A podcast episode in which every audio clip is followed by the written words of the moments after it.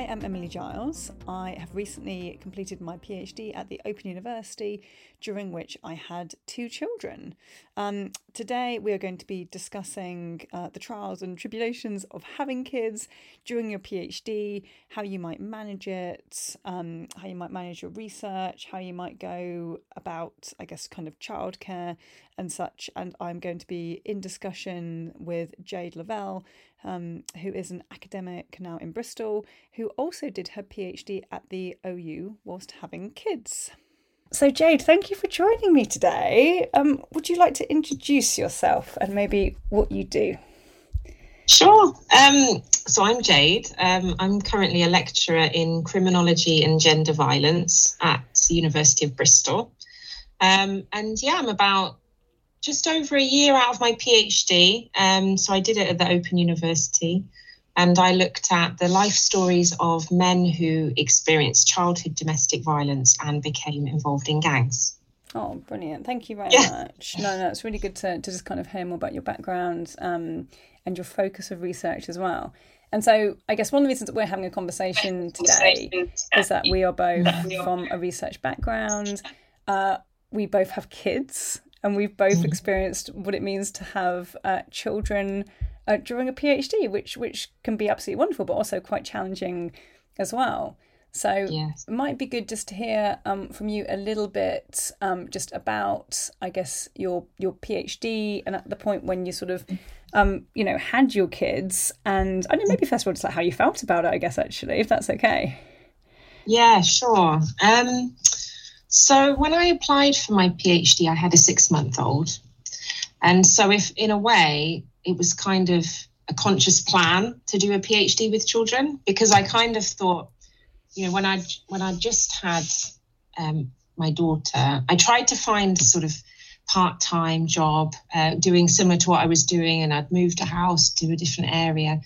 And to be honest, I found that actually the stipend for the PhD would pay the same as a sort of part-time admin role down, down the road. So I thought, well, I might as well do it. You know, I can be at home with her, I can work flexibly, can study in the evening. So it was kind of a conscious thing. And then plans went awry when I had twins at the end of my first year, which was not, although I'd planned, you know, I'd thought it would be a nice time to start my family. That was the last thing I expected. So, um, so yeah, I had twins at the end of my first year. I just got through ethics and um, took six months off uh, to be with them and then went back uh, full time, mostly because you know the stipend isn't isn't great, so it, it wasn't really an option to be any more part time than that. Um, so yeah, it was a shocker, but but I feel like you know what, looking back, I'm here to say you know I managed it and it was okay. You know, mm. it's it was mental but okay. Aww. What about you? Yeah, so for me, so I so I had um I had my kids a little bit later on in the PhD process. So I had them um during my second year when I just done my user studies. So I sort of like, you know, I'd I'd I'd done my lit review and I'd passed my probation.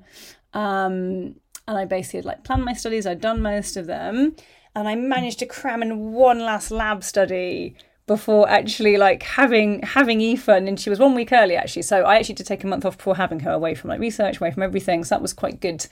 Um, but I think it is always that challenge of just trying to get things wrapped up before having your kids. So I was going to ask you so you were at the end of your first year um, yes. when you had your twins. So for your area of research, obviously of all areas of research, it's it's slightly different. How different like schools do it. Had you like did you have to do a probation report? Had you like passed the probation period at that point then, or? Yes, yeah. So um, funny enough, when I when we started thinking about okay, let's you know leave it to chance and see what happens, I thought right, well if if I happen to get pregnant on today the first day I would just get through my probation, my ethics, and I'd just be before fieldwork, and that's what happened. Oh wow! so there's almost a bit, um, yeah, it was perfect timing in in the way that I had a natural break, um, because I'd had my probation, corrections, and ethics approval. So then I was just waiting, and actually, I was able, while I was off on leave to make contact with the frontline agencies to try and get participants. Oh, so it was, brilliant. it did just work out almost there are these natural breaks, aren't they, through the PhD where you Yeah. move from phases. So I was fortunate that I wasn't in the middle of a phase because I think that must that would be a lot more challenging. Yeah, yeah. Oh, that's fabulous. Actually, that's that's absolutely brilliant, and it's interesting to hear that. So you you kind of use that time when you're off with your twins to do a bit of that like preliminary kind of making contacts, firming stuff up with people because that can take a lot of time, can't it? Actually, when you're building relationships, and when you're doing like social research where you need to have collaborations with participants from your organisations, that's a, Yeah. that's a big load of work. I found that with my research too, actually. You know. Yes, bits to keep it ticking over while you're off, although trying to keep keep your head out of it. It's that's the challenge, isn't it? To kind of keep that um, keep that feeling I am a researcher actively, but I'm not trying to let it overwhelm me while I'm off. That is that's hard, hard balance. Yeah, yeah. Well, that's quite interesting actually. That's like quite a nice segue for maybe like having a bit of a discussion of like how did you sort of prepare for going back into your research because I mean obviously I know mm. that you had your six month old already, but then obviously when you when you have another kid or another couple of kids in your case, like yeah, like you kind of know what you're doing. You've been a parent already, like like already, but it is a challenge and having these extra little people you're looking after. So, what was your sort of approach, I guess, for, for getting back into your research? Like, did you have like really strict schedules? We were you like, oh, let's just see what happens? Were you quite chilled about it? Like, how how did you sort of go back from your, I guess, Matley, from your PhD back into your research? Um, well, I think I was probably quite fortunate because my research design was that I would do a small amount of really in depth interviews. So I think that was a benefit in a way because I had sort of six months to do like eight, eight participants, maybe interview them twice each. So it wasn't an overwhelming amount. But actually, one of the things that I found the most challenging, um, which you might have found too, is because you're a PhD student on a stipend, you're not employed officially. Mm. So I wasn't eligible for the free 30 hours childcare for Mm. my eldest because you have to earn a minimum amount, even though we, I was earning it on a stipend, but Mm. it didn't count. So I had to. So I asked my supervisor, who gave me extra paid work, Mm. so that I could meet the threshold. Because then, otherwise, you can imagine with three, my childcare bill was astronomical, and it Oh actually ended God. up more than my stipend. Yeah. So I the biggest logistic cha- logistical challenge was actually affording the childcare and and feeling that that awkwardness between not being technically employed, so eligible. You know, if you weren't if you weren't in a PhD, you would have had maternity co- maternity pay up to nine months. yeah. But for a PhD stipend, it was six months and then nothing. Yeah. So I found that the most hard, the diff- most difficult part about planning to return, um, just trying to figure out how on earth to do it. I know, I know, and it is it is really tricky, isn't it? And no, I've I've I've come across similar challenges as well, and and it's it's kind of I think it's tricky because again, like we are we are few and far between sort of people Mhm. having kids, you know, during you know like a PhD process, and it's not always talked about. The challenges aren't always talked about, and I think.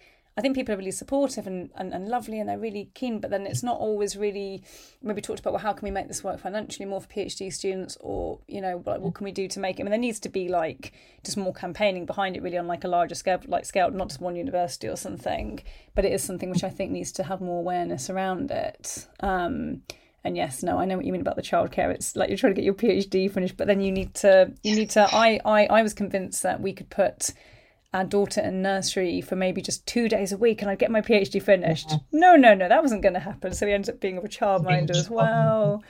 No, it is it is quite hard. It is quite hard.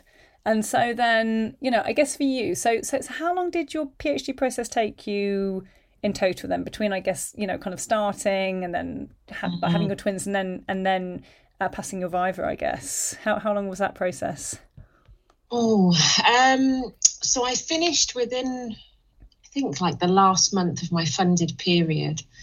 So I guess three and a half years. If you think I took six months out, it was extended by six months for maternity.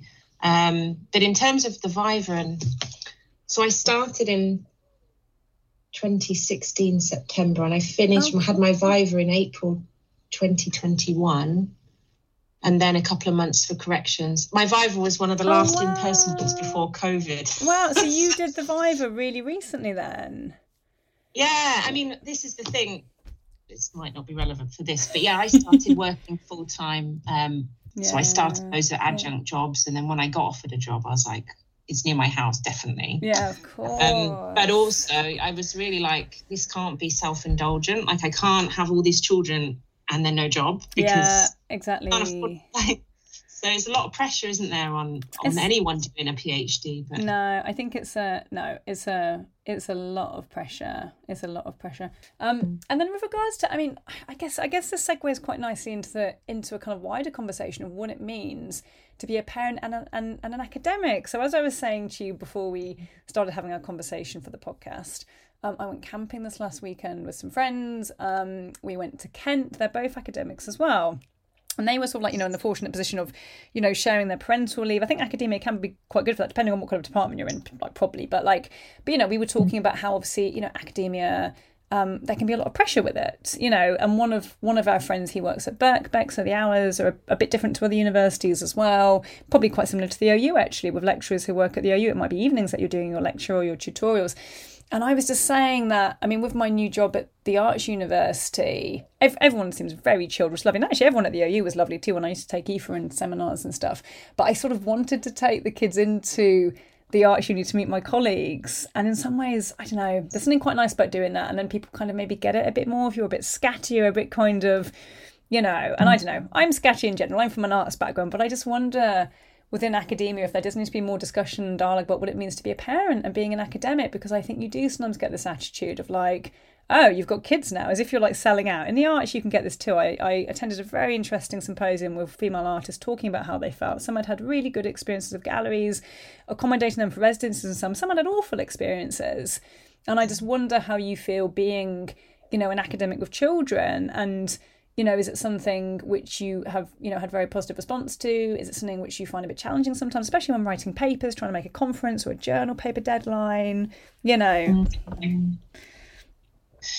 yeah interesting question because obviously pre-covid I've had some really good experiences in terms of getting funding to take my children on conferences. So the OU, when I was a student, paid for my family to come uh, to Norway with me. Um, when I was at Bournemouth, you know, as a full time academic, they paid for um, my family to go out when I was teaching in a summer school. So I think actually, when you ask, sometimes, although that might not be a usual question, mm. to say, well, if if I find an Airbnb that's the same price as the posh hotel yeah. you have put me up in, it does it make any difference to you? And I'll pay flights. Yeah.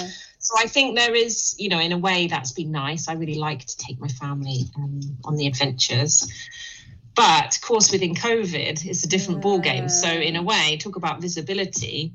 I've had my children bomb into a meeting online quite a few times or cry in the background. And it's that funny thing, isn't it? Because on the half half of you know, I'm a feminist academic, and I think, mm. well, maybe it's good. Here you are. Here's my reality. Yeah. You know, women do have children and academic careers. So I'm it's sort of an activist part of me that want, wants the increased visibility but trying to find headspace to write with homeschooling mm. schools shut is just been a, a, massive challenge which i think universities haven't really done that much although it's a very flexible job mm. it's the same for the phd isn't it being yeah. a student it's very flexible and accommodating but that's it's still on the onus is on you to deliver yeah. whatever so if you can get your thesis and do it at night, I worked at the weekends, yeah, fine. Yeah. But there's no, you know, I've seen some universities for PhD students do give, you know, childcare um,